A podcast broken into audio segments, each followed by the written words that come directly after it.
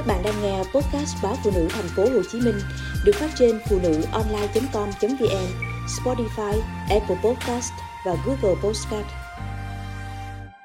Đừng quá lo lắng khi được chẩn đoán tiền ung thư cổ tử cung.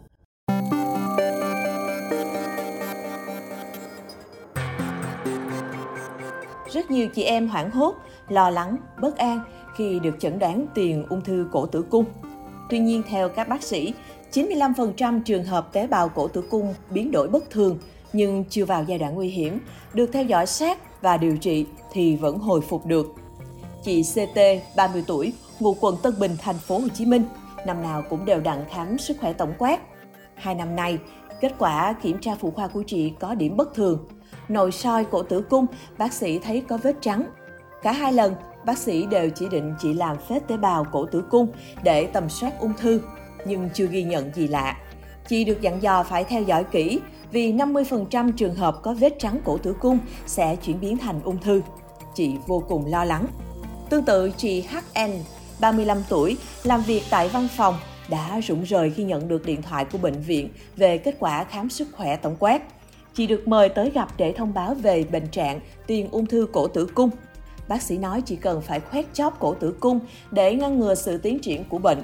Lúc này, Chị cảm thấy lùng bùng, không hiểu tình trạng bệnh của mình có nguy hiểm không.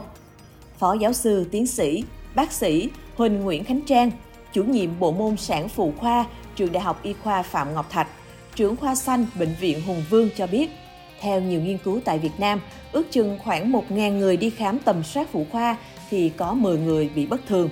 10.000 người đi khám tầm soát phụ khoa khi có vài người bị ung thư giai đoạn sớm. Mỗi năm, Bệnh viện Hùng Vương khám khoảng 100.000 ca thì ghi nhận từ 50 đến 70 ca bị ung thư giai đoạn muộn, đa phần bệnh nhân ở vùng sâu, vùng xa. Người bị ung thư cổ tử cung đang ngày càng trẻ hóa vì xu thế quan hệ tình dục sớm. Tại bệnh viện này, trường hợp trẻ nhất được ghi nhận ung thư cổ tử cung mới chỉ ngoài 20 tuổi. 90% nguyên nhân gây ung thư cổ tử cung là do virus HPV. 10% còn lại do các yếu tố khác như di truyền, đột biến gen, tiếp xúc với chất gây ung thư. Phụ nữ đã quan hệ tình dục có nguy cơ cao nhiễm virus HPV. Nếu xét nghiệm thấy nhiễm virus HPV nhóm độc lực cao nhưng chưa biến đổi tế bào cổ tử cung thì bệnh nhân cần theo dõi vì vẫn có nguy cơ chuyển biến ung thư dù ít. Trường hợp đã nhiễm HPV độc lực cao kèm biến đổi tế bào cổ tử cung thì sẽ tùy vào sự biến đổi đó mà có xử lý phù hợp. Theo bác sĩ Huỳnh Nguyễn Khánh Trang, vừa khám sàng lọc, chưa phát hiện bất thường không đồng nghĩa là không có nguy cơ.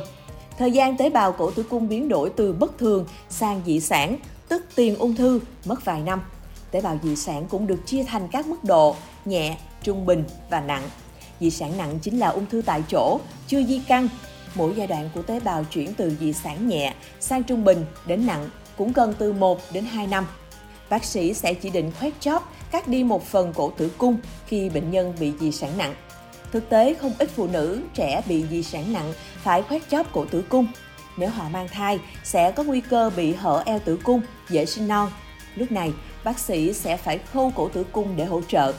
Phần mô chóp cổ tử cung sau đó sẽ được đem đi giải phẫu bệnh lý để xác định giai đoạn ung thư. Từ giai đoạn 2 trở đi, bệnh nhân sẽ cần cuộc mổ lớn như cắt tử cung, khoét hạch để kéo dài sự sống còn bệnh nhân vẫn đang trong giai đoạn ung thư tại chỗ và đã đủ con thì bác sĩ sẽ chỉ định cắt trọn tử cung. Bác sĩ Khánh Trang giải thích rõ hơn về dấu hiệu vết trắng cổ tử cung. Đó là khi cổ tử cung có tổn thương làm lớp tế bào dày lên. Bệnh nhân sẽ cần được bấm tế bào, mang đi sinh thiết thì mới đủ thông tin để chẩn đoán chính xác.